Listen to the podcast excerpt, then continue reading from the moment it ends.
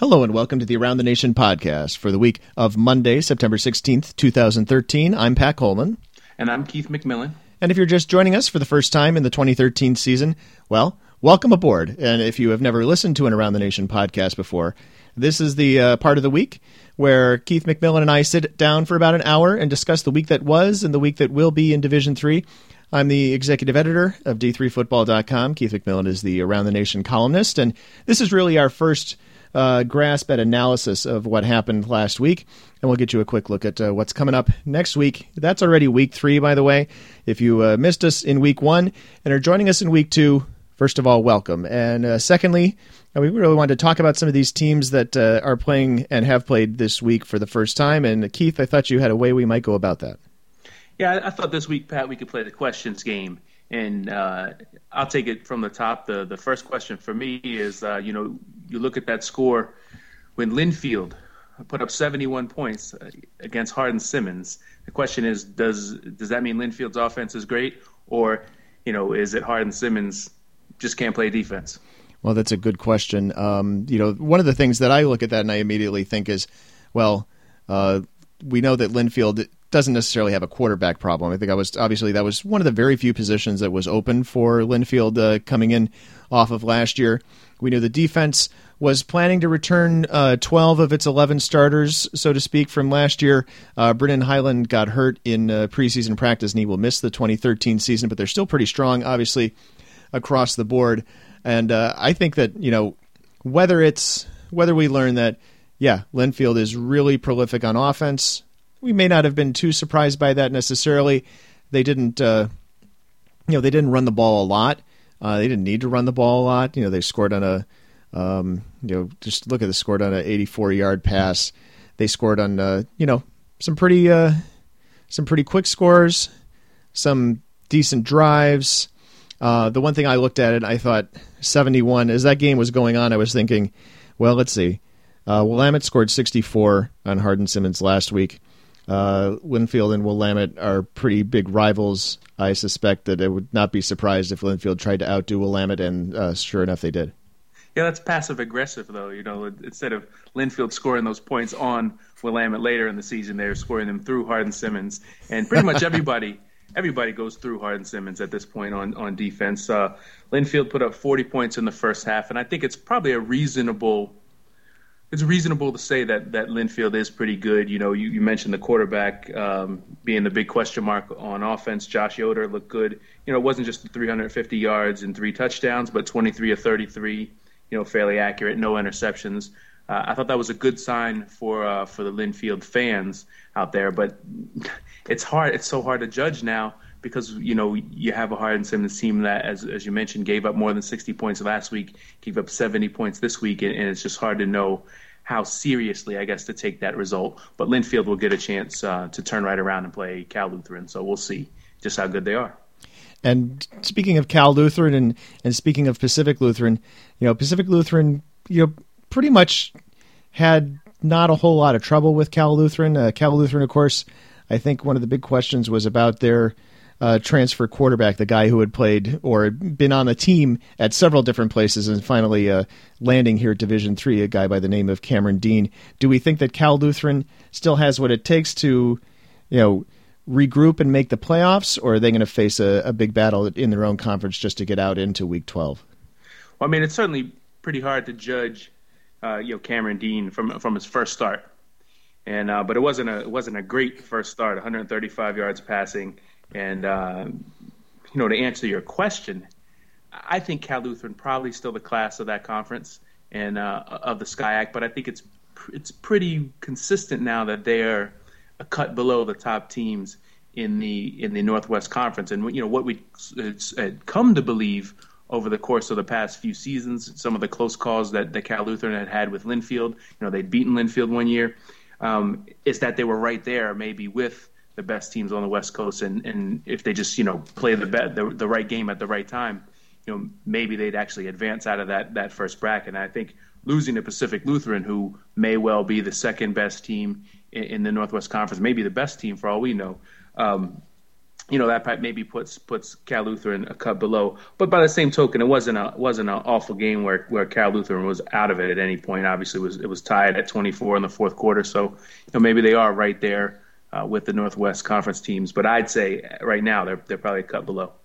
Here's Coach Ben McEnroe's take from their post game news conference. As far as areas to work on, uh, obviously getting off the field on, on third and medium, fourth and medium, uh, we, were, we were not successful with that all day. Uh, they converted four or five uh, critical third and six, fourth and seven type plays. Uh, you can't win when that happens. Uh, we had five quarterback sacks. Uh, not gonna not gonna blame the offensive line on all of those. it's a group effort. Wesley, what do you make of of them needing a hail mary to the shortest guy on the field? to uh, to outlast uh, Salisbury? What a great question. Let's hear how that went down. Sean Green and Jason Bowen on the call for WDEL. Two wide receivers to the left, two to the right.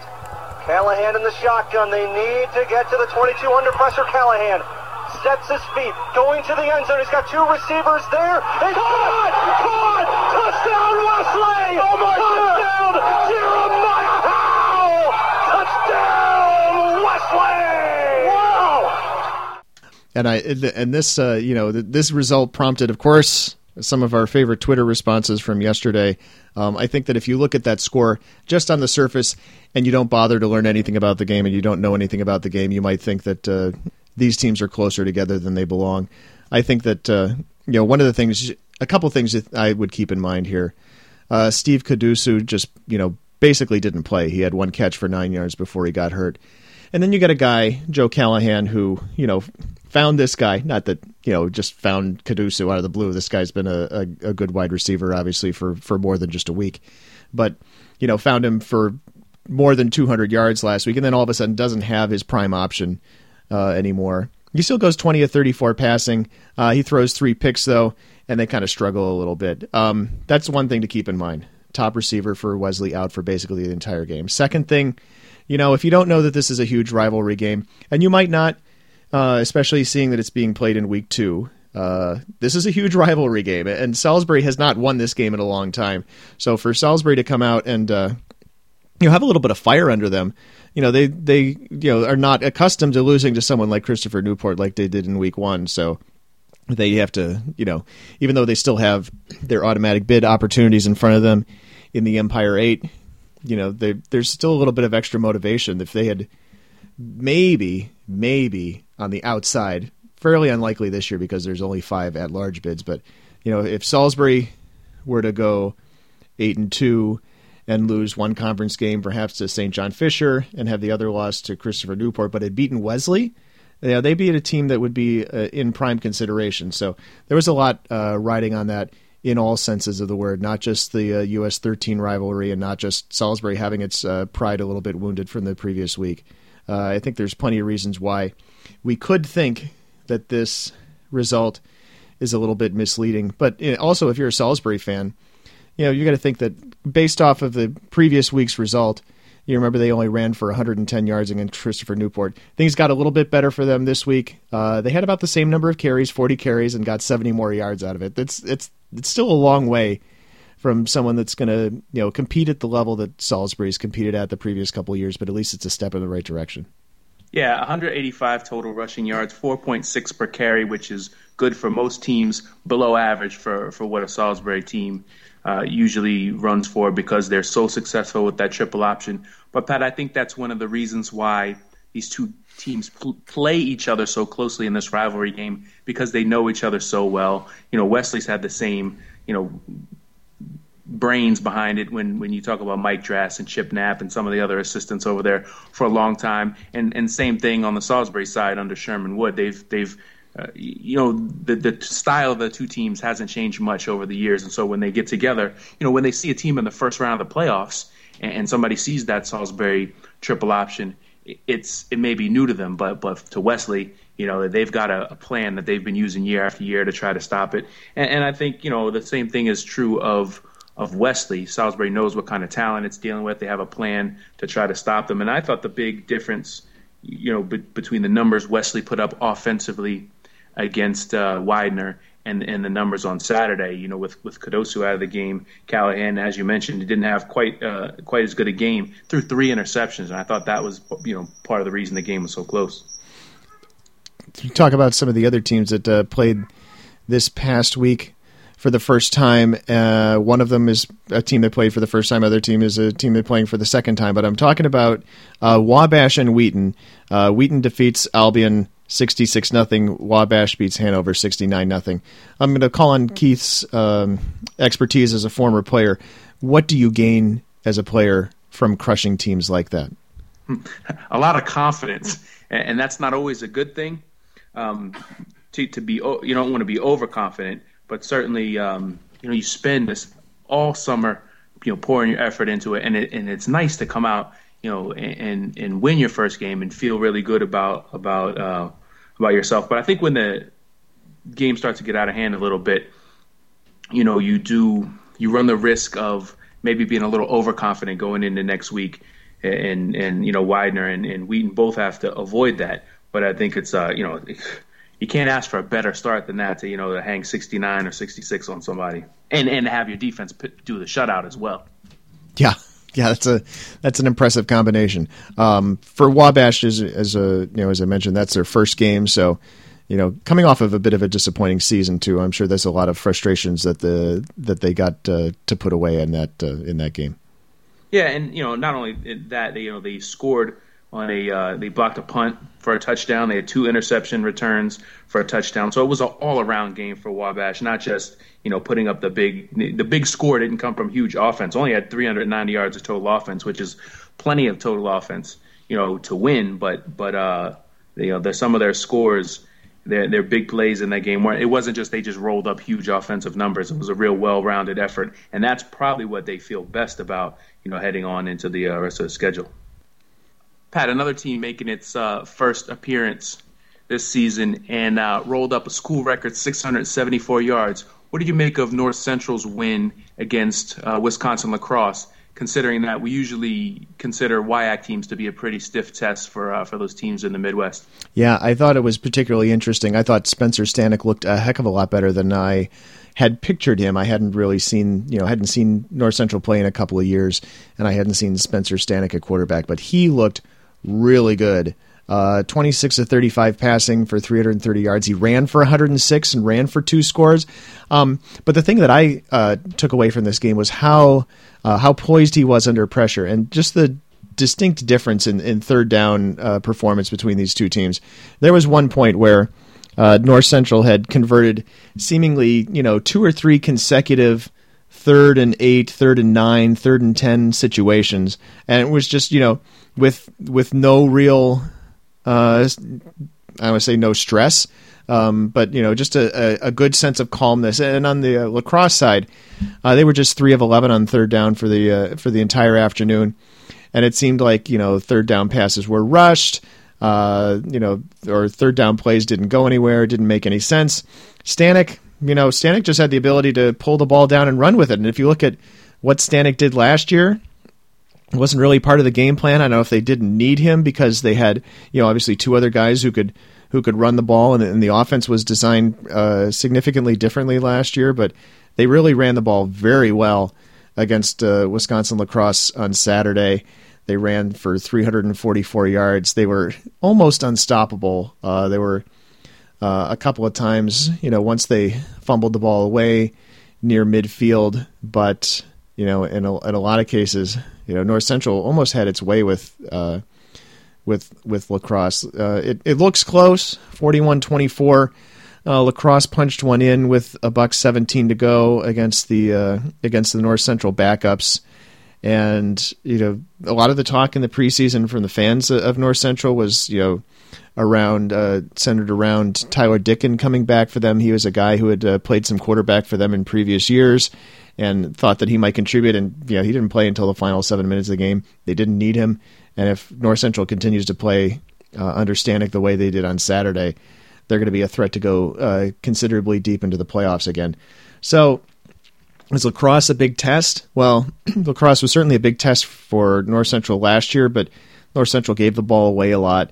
Um, you know, La Crosse. I didn't see a whole lot of them out of them on Saturday that uh, made me think they would be a huge test or made me think that they would, um, you know, even go uh, be above 500 in the WIAC. I think that, uh, you know, if I talk about what's going on at the other end of the WIAC away from Platteville and Whitewater and Oshkosh, and we talk about uh, Stout, and we talk about Eau Claire, and we talk about River Falls, and we talk about La Crosse. Um, you know, I've seen three of those. I haven't seen Stout play yet, but those three teams are all pretty competitive with each other, and that means that River Falls is significantly better than they have been in the past, and maybe La Crosse isn't as good as we thought they might be this year. You know what stood out to me from from obviously not having been there, but but uh, looking at the box score from that game is it was you know a, a 14-10 game for much of the second quarter. It was 21-17 early in the third quarter in that game, and then North Central pulled away. Uh, scored three consecutive touchdowns in the second half to make that score. You know, be be something of a of an ugly game, and it reminds me a little bit too of the uh, which we'll probably get to at some point in this podcast. The St. John Fisher W and J game was really close at one point at the start of the fourth quarter, and it ended up being a three touchdown spread in that game. Um, did did North Central seem to get stronger over the course of the game? I think they might have worn down La Crosse a little bit, but I, I think partially, you know, that close score at the beginning of the third quarter is kind of misleading. Uh, you know, the uh, ball was coughed up at midfield, and uh, Andrew Walsh, a defender for La Crosse, took it and just rumbled 53 yards for the score. Um, you know, the, La Crosse didn't have a whole lot of uh, a whole lot of offense on them, um, other than a drive in the first quarter, and then, like I said, a drive against the backups. Whereas North Central, Stanek could just pick his spots. It seemed they had a couple of big gains on their very first possession to kind of set the tone and even though it became a 21 17 game, you know, North Central's poise and experience and, you know, offensive prowess uh, really carried them here. Just to go back into that box score for a second, look at all the North Central scoring drives. There's not a cheapie here. Six plays for 91, 10 for 73, 12 for 80, 10 for 75, 12 for 81, and 11 for 85. And, and, on top of that, if you're looking at that same box, Pat, you got uh, you know four players for, for North Central having ten or more carries, uh, and all those guys average at least five and a half yards a carry. Uh, Stanek, you know, you mentioned uh, he had 15 carries for 106 yards, 7.1 per carry. You had uh, Matt Randolph going over seven yards a carry. So I, I think you know you were there. You could you could speak to this maybe a little more than I could, but it sounds like it was a a, a pretty dominant performance up front for North Central, and uh, that's something they could take forward. Yeah, exactly. And in the absence of uh, Nick Nick Kukuc, who went over a thousand yards for them last year, yeah, they spread the ball around a lot. They all of those guys that you mentioned, Stanek, obviously the quarterback, Randolph, Kenton Brown, all those carries were with the first team, and while the game was quote unquote undecided, so those are all guys that uh, clearly they have some confidence in, and names would probably be hearing the rest of the season. I believe it's uh, my turn to ask a question. Is that right? It is so. Is Hendrix any good? Ah, I knew I knew I'd get this one, and I, I this one is so hard to answer without having been there, because you, they have to they have to be good to some degree. They're better than I than I expected. I'll at least say that much. That I I thought, okay, last week they beat Westminster, but they're going to get an introduction to real D three football this week when they play Birmingham Southern. I think we might have even written that somewhere, didn't we? Yeah, I believe that was me that wrote it. um, in any case, I would have backed you on that. That's all right. Uh, you don't have to take all that on yourself. Well, it's the thing is, it proved true at the start of that game. Birmingham Southern gets out to a you know 21-3, 24-3 lead in that game, and Hendrix I guess it must have been 21. And then Hendrix came back and t- took a 24-21 lead. And then Birmingham Southern, t- you know, two quick touchdowns sandwiched around a, a, three and out. Hendrix only got two yards, gave the ball right back, and, and, both of those drives for Birmingham Southern were less than two minutes. So that's one of those ones where if you if I'd been at the game, I'd be able to say Hendrix played them really tough and they maybe should have won, or Birmingham Southern got a big lead, started to relax, then once Hendrix came back, they said, "Oh, we better get serious again." Punched in two quick touchdowns and, and one going away. I don't know which way to read it, but I'm I'm thinking maybe it was a little bit of the latter. But but I also have to imagine this is pretty promising start for Hendrix' program. I remember when we were talking about Hendrix in the preseason, you and I. Uh, it's really hard, obviously, to judge a first year program. There's not a whole lot of data to go on. Um, one of the things that uh, I really looked at pretty hard was the fact that, unlike some of the other and most of the other first year programs that we've seen over the course of the past 15 years or so, Hendrix comes in for its first camp not only with a, a double digit roster but a significantly small one you know under uh, under 70 guys. I think it might have been 63 or maybe even under 60 and you know i felt that it just seemed likely that given that that uh, that Hendrix would probably be the uh, the worst of the three brand new programs, uh, and maybe the uh, the worst of the six programs that are new to Division three football in one form or another. Um, you know, obviously, one of the things that Hendrix has on its side is Buck Buchanan's been through this process before as an assistant coach at Louisiana College. Louisiana College, uh, you know, built up its program from nothing. Took them a little while to get to uh, where they are last year and where they were this year. It's a little bit more than a decade to get there, but you know, obviously they came out, they had some success. Um, and Hendrix, you know, at the very least, if nothing else happens the rest of the season, and you know maybe nothing else positive might happen for them the rest of the season, although they have winnable games left on their schedule, obviously, uh, they still have uh, some pretty good uh, things to take into the 2013-2014 uh, offseason. I think we talked about playoff positioning last week, and now I'm talking about the off season already. I think it should just cut me off. Let's go on. Yeah, well, I was going to say, let, you know, don't get too far ahead of yourself because now you, now you have a team that that that believes in itself a little bit, and whether you know whether the the comeback was was legit or not. It, to them it doesn't matter. They've won a game. They have another game. They they led in the second half, and maybe they feel they should have won. Now you got you got guys who are new to football, but they uh, believe they can they can really play at this level, and uh, that's that's certainly pretty interesting when you're when you're trying to get a program. You know, we talk about these young programs. Sometimes they, they start off 0 and 10, and the, and the hardest part is just to get everyone to buy in. And, and, and keep on working and keep on working, and, and it'll pay off eventually. Hendrix seems to have some payoff right away. You know, we talked. I, I know we're about to move on, but remember we talked a couple years ago with, I think it was Stevenson, about how in their first season they wanted to put a lot of their uh, their most talented guys on offense. So at the very least, you know, they would uh, they would have some exciting games and some things to uh, some things to write home about. You we're looking at this uh, Hendrix team that has scored 78 points in those first two games. Yeah, I remember Pat having a conversation with uh, Trine's Matt Land, and he said almost, I think, the opposite thing, which was to put all the good athletes on defense to keep the scores close in the first year, so that you could go back on the recruiting trail and uh, and recruit your offensive guys and say, we're really close now. We just lose all these games twenty to ten, and uh, we just need some offensive players. And uh, you know, so there, there, I guess, are more than one way of uh, of strategizing that. But uh, you know, it's been a few years since I've uh, since I had that conversation. So the details may be a little shaky. And and speaking of something that happens every few years, Bethel makes a semifinal run pretty much every few years at this point. And uh, on Saturday, they scored the first 30 points in a 30-17 win over Wartburg. Pat, is this one of the years Bethel can make a deep run into the playoffs? Well, I think they certainly could make a deep run into the playoffs. Um, I've I've liked Eric Peterson. This is not his first year starting uh, at quarterback for them, but you know he gives uh, Bethel a, a, dimension that they really didn't have in their uh, semifinal runs in the past is in in the fact that he can actually throw the ball. So if you didn't pay a lot of attention to Bethel last year, um, yeah, this is a guy who can pass. Uh, he's 25 of 36 for 311 on uh, Saturday. Um, he has a lot of guys at his disposal. Uh, Mitch Hallstrom is a guy who's uh, you know been around for a while for Bethel. He started as a defensive back, as a safety, and he's been a starting wide receiver for the past couple years. They have plenty of uh, options available to them in the running game, uh, whether it's Brandon Marquardt, who typically gets a lot of the carries these days. Uh, Jesse Finau is still around. Marshall Klitsky has gotten some carries over the past couple years, and he's still there too. Um, so on offense, they're uh, significantly better than some of those teams that just like to like to win ugly, um, and then you know got their doors blown off. For example, in the semifinals by say Mount Union, something like that. Um, thing to keep in mind, I think, with uh, Bethel is that we don't really know what to make of Wartburg. Uh, Wartburg started the season with McMurry, and you know crushed McMurry like they did last year. I think last year's score was something ridiculous, like seventy-three to six, and uh, you know this year was not much different.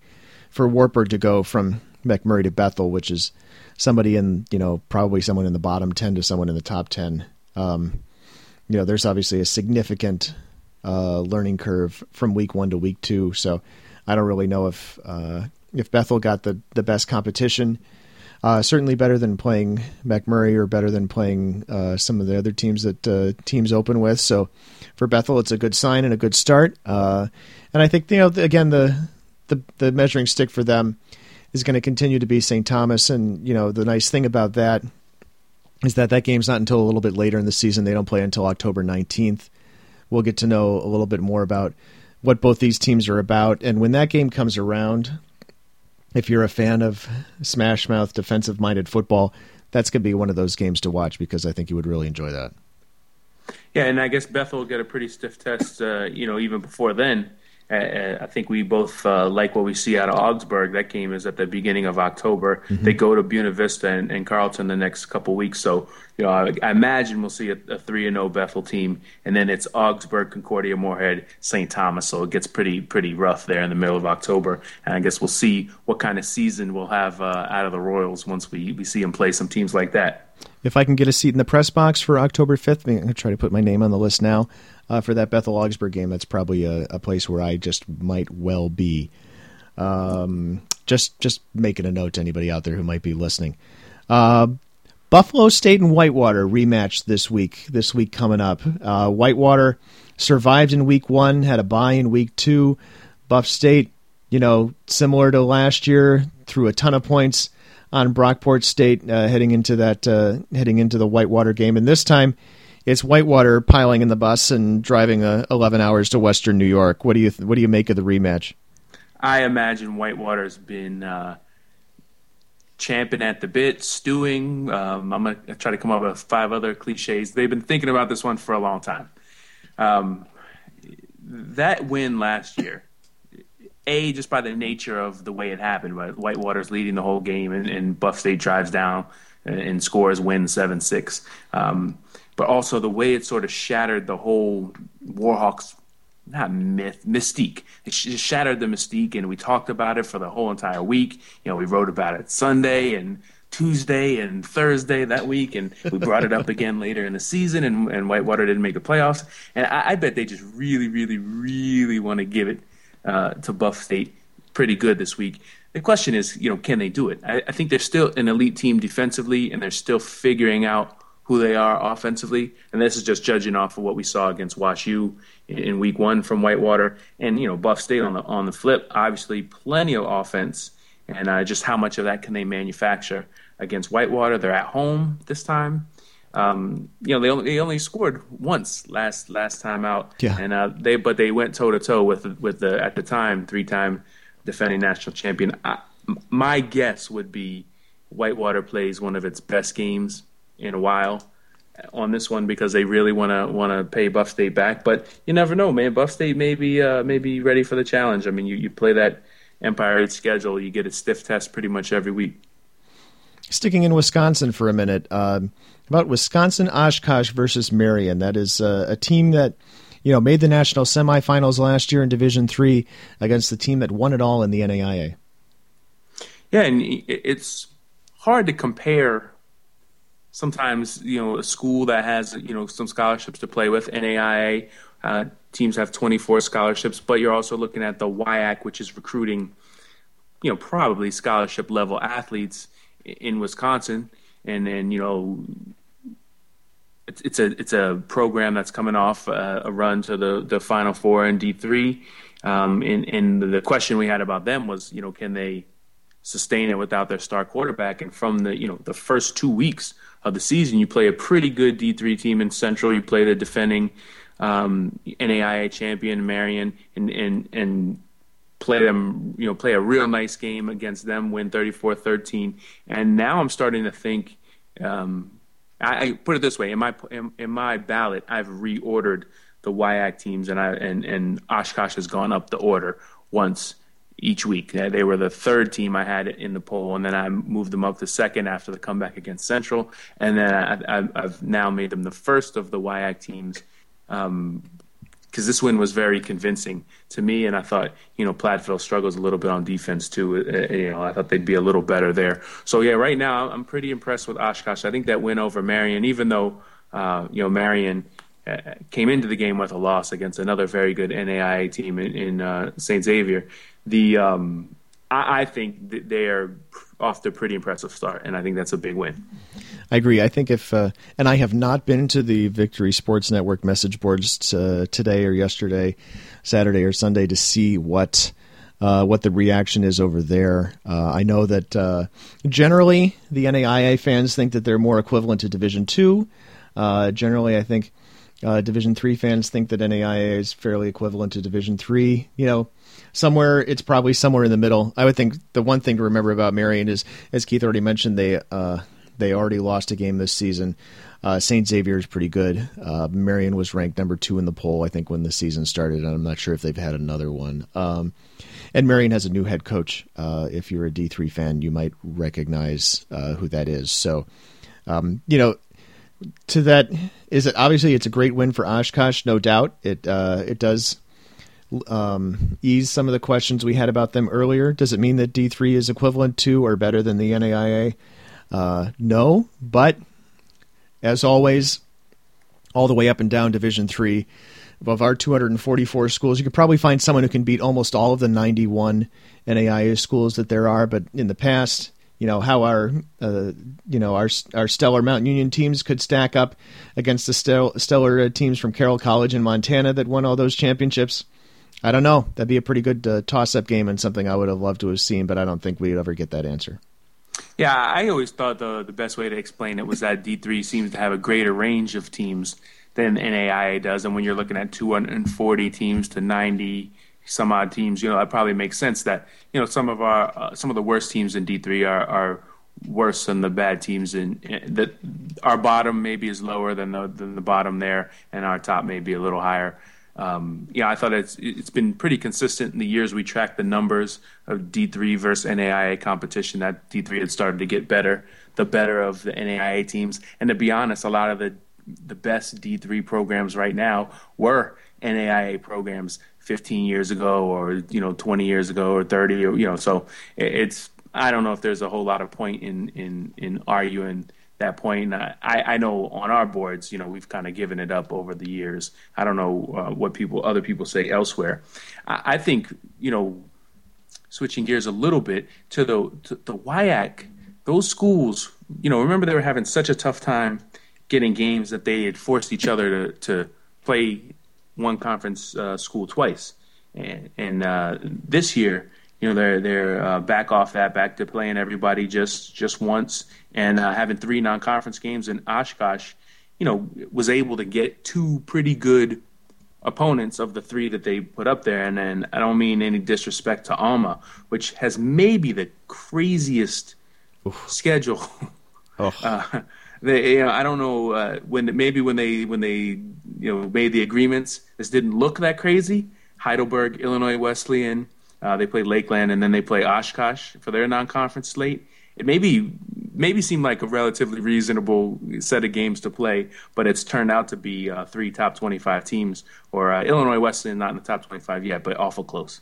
Yeah, I mean, shoot, Lakeland on uh, on the twenty first looks like a looks like a mistake frankly. Um, you know, I would have thought that you know maybe Alma could call Whitewater. Uh, maybe St. Thomas is available. I don't know. I mean, you might as well just go, just go for it. Go all in.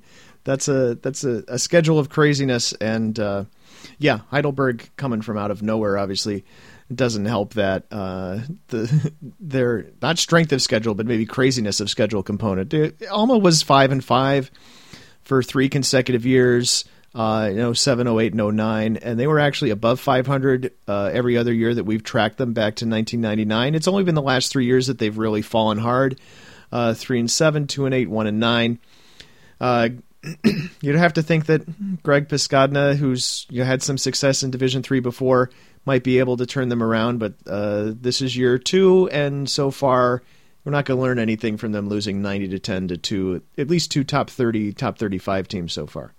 Yeah, and then, then playing Oshkosh in two weeks, uh, you know, Lakeland is a big opportunity for them. But I think the reason you see teams do that is because when they get into their conference schedule, they'll be well tested already, and and if their team's not demoralized, they'll they'll be ready for, uh, you know, there's nothing that any any uh, team in their conference in, in Michigan is going to show them that they haven't seen from Heidelberg, Illinois Wesleyan, and and, and uh, Oshkosh. I know we took that off a little bit on a, on a tangent there, and I don't have another great question teed up for you, but I I you have a crappy we, one. I'll take a crappy I, one.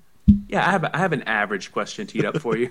All right. What did you What did you think of the um, the uh, the New England versus NJAC matchups? There were three of them, I believe, and um, it was Framingham State Rowan. It was Bridgewater State and William Paterson, yep. and then uh, Salve and Montclair, and that was the one with the, probably the most exciting finish. I thought, I thought uh, two of the three results were about as expected. Um, I actually thought that Salve uh, would have beaten Montclair, especially with all the talk we've heard from Salve uh, in many respects of that term, not just the negative ones. Over the past couple years, I really thought that that Salve would uh, come out and uh, and win that game because Montclair has not done a whole lot in the past couple years. Um, and Montclair, if you go back and if you go back and look through this game, uh, it is just crazy the way uh, Montclair did not really do much of anything on offense. Um, you look at the at the way they put their points on the board. It's a uh, it's a it's a punt block uh, falling on for a touchdown or whatever it is, a sixty yard a sixty eight yard punt return, and there's a forty seven yard field goal at the end of a thirty three yard drive, um, and then you know Salve goes for uh, the two point conversion to uh, to try to uh, to try to win the game with two seconds left, and that pass is knocked down and. Montclair State wins 17-16. That's the one where uh, that's the one game where it looks like it might be a little bit uh, of an anomaly. I guess I would think that you know the top. If we think that the top teams in the New England conferences, you know, the conference formerly known as the Big NEFC, um, you know, if you think those teams are pretty good, I would think that we should think that Bridgewater State is probably capable of beating William Paterson, and that doesn't surprise me. Um, for Framingham State to be competitive with Rowan, I don't think that's a big surprise either. Framingham State was certainly competitive with Cortland State last year. So, you know, at the very least, uh, the Maliki Van Alstyne teams are capable of competing with the top teams in the NJAC. And does that mean that we overrate the NJAC? Yeah, possibly. Underrate the NEFC and the MASCAC? Maybe, maybe not it's hard to judge those conferences as a whole because the range on them, you know, like we were talking about uh, with the D three in general, but the range on that conference is on those conferences are pretty deep. The the bad teams are pretty bad.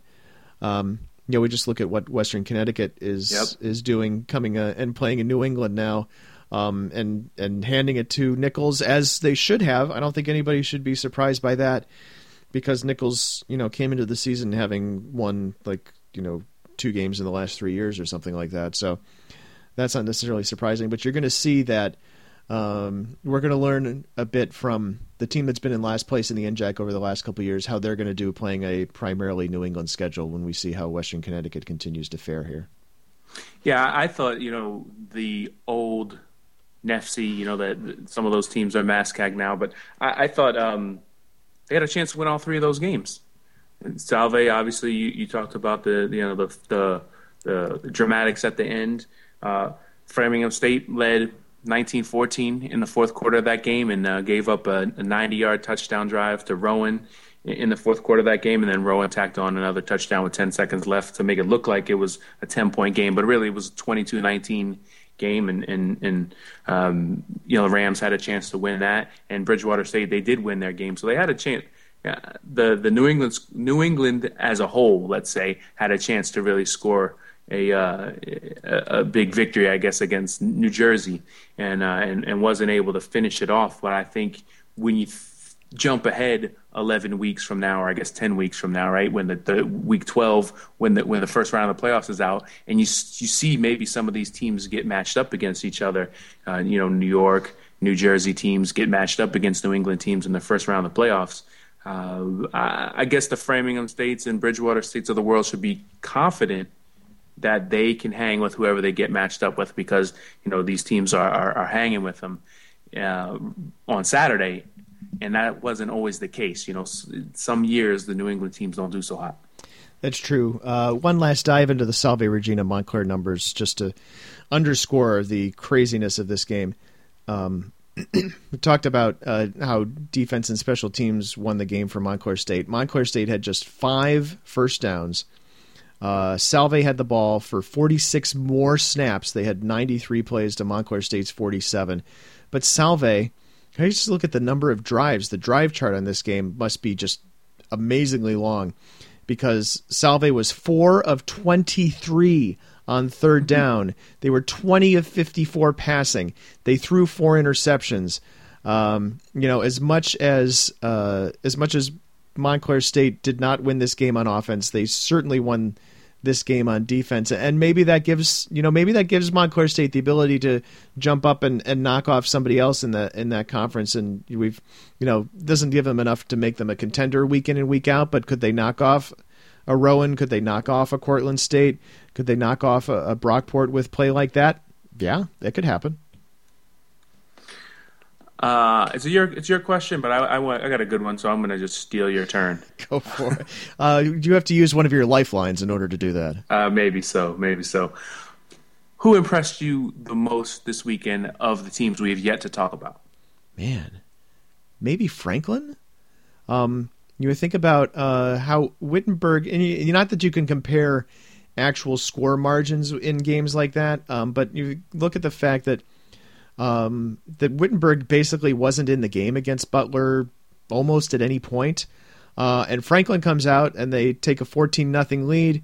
Uh, then Butler jumps back out on top. They score twice in the third quarter to take the lead again, and Franklin doesn't go away. Franklin comes back um, and uh, ties it back up. I, you know, even though it doesn't provide us a whole heck of a lot of a frame of reference for what Franklin would do against the rest of Division Three. I actually was more impressed with. Uh, I wasn't more impressed with Franklin this week than they were than I was last week, but I was more impressed with Franklin than I thought it would be. I, I was a, I was afraid, frankly, that this was going to be a blowout uh, and that we weren't going to learn anything about Franklin. But I thought we learned a little bit. Yeah, to be honest, it seems in the short term to some folks, I can understand how it seems backwards to take a team that's 0 2 and be impressed by that, by that 0 2. But you look at who that 0 2 is against. You know, they, they, they had a lead in the fourth quarter against Mount Union, end up losing that game by three points. You play a, a, a 1 AA team, uh, or whatever we're calling them now. Yeah, whatever. And, and um, lose that game by three points. And, and Franklin's not happy with that. They're not thrilled to be losing two games that they feel they had a, had a chance to win.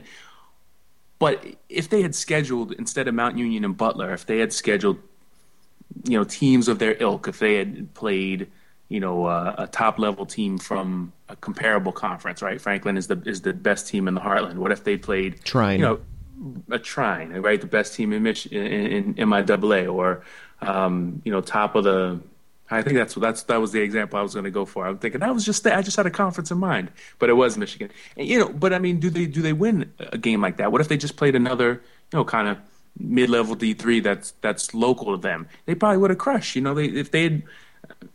I, I don't want to use. Look at look at Wabash result against Hanover. You right. know, uh, look at uh, how another t- probably top twenty-five you know team in the teens how when they play just a regular D three how they crush them. And if Franklin had scheduled, instead of scheduling so ambitiously, um, if they had just scheduled some regular D three D three teams, I think their results would have been different. And so we, sh- I don't want to punish them for scheduling so ambitiously and doing well against that schedule, not winning, but not getting blown out by 40, 50 points, not giving up Hardin Simmons level uh, scores on defense. You know, I think they actually showing some showing us something as far as being top 25 voters. They're showing us that that further down the line, you know, we may see them be very competitive. And I don't think they're going to be in a in a situation the rest of the regular season where they're going to be. Um, where they're going to be uh, battled uh, by anybody in the conference, to be honest with you, um, you know, if, especially when you look at you know the their big arch rival, their game at the end of the season for the Bell is against Hanover, and Hanover just got steamrolled. No, that's that's not harsh enough, but you know, losing sixty nine to nothing to Wabash deserves a whole extra Oh, it's a triple monkey stomp. We might as well just pull that out uh, and and and go with that. It just just it's it doesn't it doesn't provide a whole lot of hope that Franklin's going to get challenged before week twelve. Uh, that's for sure. And before we leave this subject, there's one more thing that's been uh, that's been bugging me. Uh, just one thing to keep in mind just because Butler's won these two games uh, and was similarly competitive with Franklin as they were with Mount Union, that doesn't mean Butler would win the Division Three playoffs. Because I'm pretty sure, in order to do so, Butler might have to at some point play a road game. Yes. Mount Union is the only team that never has to play a road game. It seems in Division Three playoffs. well, I, I, but I mean, Butler's played both those games at home because they're the D1 school, right? So that's not true. It, they haven't played. It. They didn't play at home on Saturday. Actually, I shouldn't say that. They did play a home and home with Franklin, but I believe uh, the game with Wittenberg is a one-off, and they just uh, stayed at home. So Butler would have to go on the road and play some games at some point. I'm sure. Uh, yeah, I, I knew what you meant, but I just wanted to make that joke. That Mount Union really never does go on the road. It does seem that way. You're not just crazy out there, folks. Uh, it, it, it, it, they haven't played a they haven't played a road game in the playoffs in the entire D3Football.com history, so that's uh, 1999 before then. Is it really that long? It is I that long. There's been a couple somewhere in there. There was a couple times where they were seeded to play on the road, but Wabash couldn't beat Capital. Uh, Del Val couldn't beat Rowan, so Mount Union got its home field back anyway. Yeah, there was a year that St. Thomas was the number one seed in, right. the, in the higher seeded uh, bracket too, and then and they lost Bethel to Bethel. beat St. Thomas. Yep. Yep. No, we've mentioned that game now twice, inadvertently. I should have been it. I I was almost at that game. I ended up if if people who don't I don't remember my itinerary, I understand that. Um, Wabash, not Wabash, Whitewater was playing at North Central that day, so I flew to Chicago, but because of snow, I almost didn't get out of Minneapolis. So I very nearly uh, had to leave the airport, turn around, and well, that would have been a fantastic uh, defensive battle just down the road for me. But I decided to go to uh, North Central instead, and I saw a great game there in the quarterfinals as well. So, uh, but I was almost at that game. Yes. We have a, we both have habits of, of taking simple questions and giving them long answers, and well, that was a good why, example of that's that. That's why we're 47 minutes into this podcast. Well, all right, I guess you got a question for me, unless you're going to make me answer my own question that I just asked, because I came up with one. just in case. uh, no, I, am not even sure what to how to how to how to go there. So um, the the one team that uh, we uh, teed up earlier that we haven't talked about yet was uh, St. John Fisher, and St. John Fisher's had a, a couple of uh, impressive wins to start the season, but uh, against Otterbein, which uh, you know did go eight and two last year, but seems like it could be on the downswing this year, and W and J, which has not been a national contender for some time, although they did make the playoffs again last season. Is uh, is St. John Fisher the best team in the Empire Eight? I, that's to be determined because they still have to play uh, Salisbury. Any you know, Empire Eight team. Right, right. They have to play. They have to play everyone, but I, I think Salisbury is probably still going to be a factor in that. I don't think you can just glaze over uh, Alfred and Ithaca. I think that's a, a, a, much. It's a very competitive conference. It always has been, and, and uh, you know, I, I guess I'm going to dodge that question for now because there's there's nothing that we've seen that would convince me that Salisbury can't be competitive in the Empire Eight. We just, you know, they they may be closer to the pack, and St. John Fisher certainly off to a good start. But and, and speaking directly to St. John Fisher, I'm I'm pretty impressed with the first two weeks for them.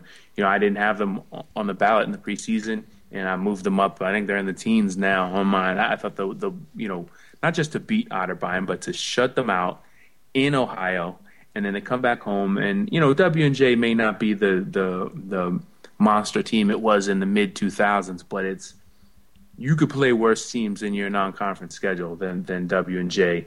And uh, you know, that was a game for a while, and and St. John Fisher really put it away in the fourth quarter. I thought that was impressive. Finished uh, 453 passing yards for uh, for Tyler Fenty, the Fisher single game record, and uh, I, I think you know they they're pretty impressive. I, if you put me, if you made me answer, St. John Fisher, the best team in the Empire I said I, I, I would say, you know, based on what we've seen, yes, but I, I wouldn't count Salisbury out. Well, the top 25 agrees with you so far, at least. Um, I think we should try one of those ill-fated lightning rounds, one of those things where we never get to, uh, where we never manage to say anything in 15 seconds or less. But I'm gonna, I'm gonna fire out some thoughts, and then you can fire out completely different thoughts, and maybe we can make this fast by not responding to each other's ideas. How about that? All right, I, I, think I can do that. All right, uh, some teams I was impressed with this weekend, or teams I want to throw shout outs to, or I don't know, put stickers on a helmet. That's not really my thing. Uh, Stevenson, Stevenson defeating Albright. Congratulations to Stevenson. Um, I got uh, kind of a breathless note from a follower of the Stevenson program this week that reminded me that they're 2 0 for the first time in program history. Last week, the same person reminded me that they were 1 0 for the first time in program history. So I'm pretty sure that if they go 3 0 next week, it'll be for the first time in program history. Uh, congratulations to McDaniel. Uh, McDaniel gets off that long losing streak. They beat Moravian. Um, I guess that's a, something I guess we probably could have seen coming. Um, because Moravian has been kind of struggling the last couple years as well.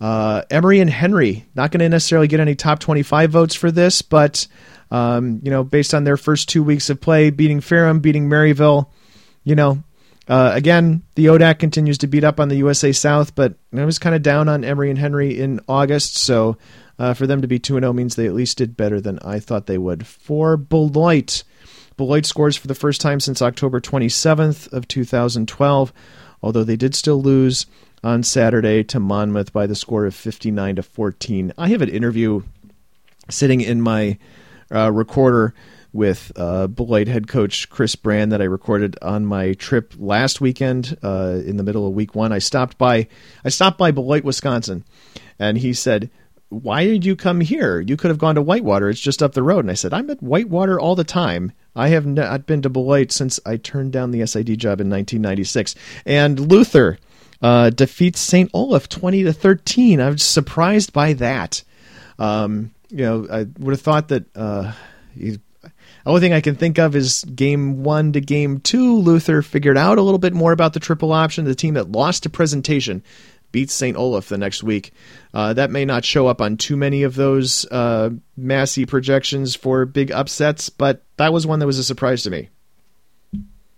All right, you lightninged it. You you did hit enough teams. I thought we were going to go back and forth. I was like ready for you to pass it to me. Um, my first lightning observation is I know that was Dave McHugh that sent you those breathless notes. What makes you say that? we love um, you, Dave. St. John's. I'm impressed with St. John's getting off to a 2 0 start under Gary Fasching.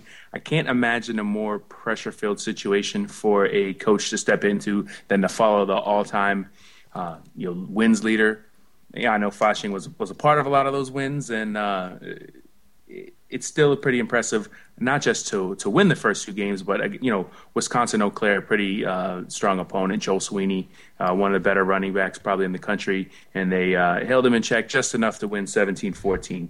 Christopher Newport, Pat, you mentioned ODAC dominating the USA South. Usually, USA South scored a victory on this one against uh, Hampden-Sydney, and that's a pretty significant win in this in this part of the country in the Mid Atlantic, Virginia. Um, you know, Hampden-Sydney's pretty much been the best team most of the past several years uh, in in the state. So uh, Christopher Newport 17-7 showed that the the Salisbury game was not a fluke, and and that would bode well possibly for you know down the line if Christopher Newport does win the USA South, it'll at least be uh, an interesting you know, matchup in the playoffs. You hate to see those games in the first round when it's 72 to 14 or whatever. Um, Methodist. That's not a random score. No, we do pull facts. We, we pull facts from, from things we remember, don't we? Uh, Methodist getting off to a, the first two and zero oh start uh, in program history since 2000. Uh, that's a that's a lightning. That's actually a lightning lightning round observation. That's all I have to say about that one. Uh, Widener. How about Widener? Hanging on. Uh, you know, needed to need to beat Lebanon Valley. Uh, need a rally to beat Lebanon Valley, and uh, or hang on, I should say. But but it's nice to bounce back. They had that opener against Wesley and uh, gave up a ton of yards and uh, and and uh, pulled one out um, in the first MAC game of the season. Uh, that might be all I have. I thought I had one more, but I'll stick with that for right now. Oh, I know the one I want to talk about: the Secretary's Cup. Yeah. Um, you know, one of the better rivalry games in, in D three, and uh, you know, especially from an atmosphere standpoint, in uh, Merchant Marine you know, under sort of some wacky circumstances, uh, you know, picks up a late fumble when, when uh, Coast Guard maybe had a chance to go ahead in that game or tie the game, and uh, big, big rushing day for the quarterback. Uh, McDaniel, he had 245 yards rushing. Merchant Marine hangs on to the hangs on to it. I think I think they won last year, so uh, hangs on to the Secretary's Cup. And I'll, I'll, tip my cap to the other long, often played rivalry game that was um, played on Saturday. Uh, uh, they're not playing it at the end of the season anymore, but they are still playing it. Coe and Cornell um, wasn't very competitive, but uh, but it is a you know one of those games that's been going on for more than hundred years, so we should always uh, recognize it. Some games coming up next week. We're in week three. Uh, we have the uh, NESCAC starting next week. Welcome. Well, they're probably not listening yet. We'll do this whole spiel at the beginning of the show again next week. But some of the big games coming up uh, next week. There's obviously some uh, some pretty good ones. Um, I will be flying to Texas to see Mary Hardin Baylor open the quote unquote Cru Cathedral. Maybe I don't have to put quote unquote on there. I don't know. Uh, they host uh, so that's the fourth ranked Cru against uh, fifth ranked Wesley. I wonder if both teams uh, were caught looking ahead, but Mary Hardin Baylor only for a half. Yes, only for a half. Uh, the Johnny Tommy game next week. For those of you who are not from Minnesota, that means it's St. John's against St. Thomas, and it's at St. Thomas. And um, yeah, uh, Cal Lutheran at Linfield. Uh, Cal Lutheran has a chance to try to keep itself in the top 25. I don't know. Uh, that's going to be a, a, tough task for them next week, obviously. Uh, we've got uh, Heidelberg hosting Ohio Northern, Pacific Lutheran uh, hosts Redlands. We may have mentioned this game between Wisconsin Whitewater and Buff State. I'm interested in the Wash U Coe game, Keith. Um, Wash U did get into double figures this week. It took them double overtime to do it, but they are two. Uh, they are one and one after that uh, two OT victory against Rhodes. Yeah, I'm interesting that you're interested in that game. That's probably not one that we circled in the preseason, but uh, WashU has been has been pretty impressive, uh, staying close to Whitewater in Week One, uh, and then you know as you mentioned in overtime this week, uh, Coe big winner so far, but but nice to see be nice to see them get a good test before they start that Iowa schedule. And I I know I Coe kind of lump in a little bit with Elmhurst. They weren't nearly as overrated as Elmhurst was uh, by our preseason voters, and Elmhurst uh, picked up the loss that's going to knock them off the radar for you know basically I think start the knocking off the radar for most of the regular season unless they pull a pretty impressive run through the CCIW. For Coe, uh, this is a chance where they might fall into that group, but I'm not sure they necessarily do. Yeah, I mean, it, you know, you you need to get an accurate read on on certain teams. You need to see them play good competition, and Coe that for that for Coe that moment is is really coming ahead, but it will, it will be interesting to see what they do this week. And as long as we're tipping hats and mentioning Elmhurst, we should probably tip a hat to Trine, which uh, you know gave up a, a, first quarter touchdown on a fumble return uh, against Elmhurst, and then didn't give up another point in uh, in winning that game 16-7. Other games coming up next week. Baldwin Wallace hosts John Carroll. That should be an interesting matchup in the OAC. I like, um, you know, John Carroll you know, obviously coached by the quarterback, coached by Tom Arth, with Mark Myers, the guy who's thrown for.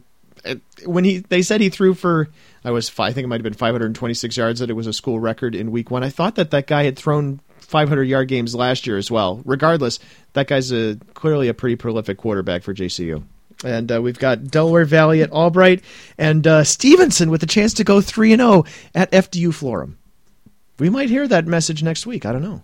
Yeah, I actually might. You might might pick Stevenson if we were picking that one.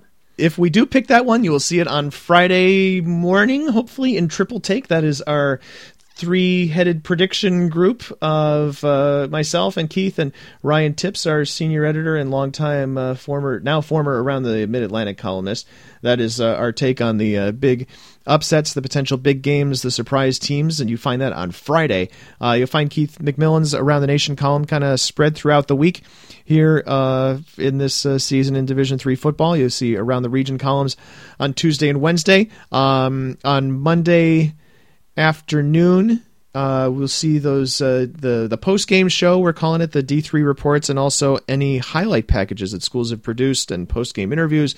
You can watch all sorts of that stuff. There's uh, last year last week there was about an hour's worth of content uh, with highlights uh, from games all over the map. So uh, I encourage people to do that on and on Tuesday morning, we'll announce the uh, D3Football.com play of the week. Um, we could be talking about Stevenson again. I've seen that play where the uh, where Austin, Tennessee, the freshman defender strips the ball from the quarterback of Albright and takes it back 99 yards for a touchdown. That's not to say that play can't be beaten. So get your nominations in. They are due to info at d3sports.com by 5 p.m. Eastern Time on Monday. So for Keith McMillan, I'm Pat Coleman. That's around the nation. This is d3football.com.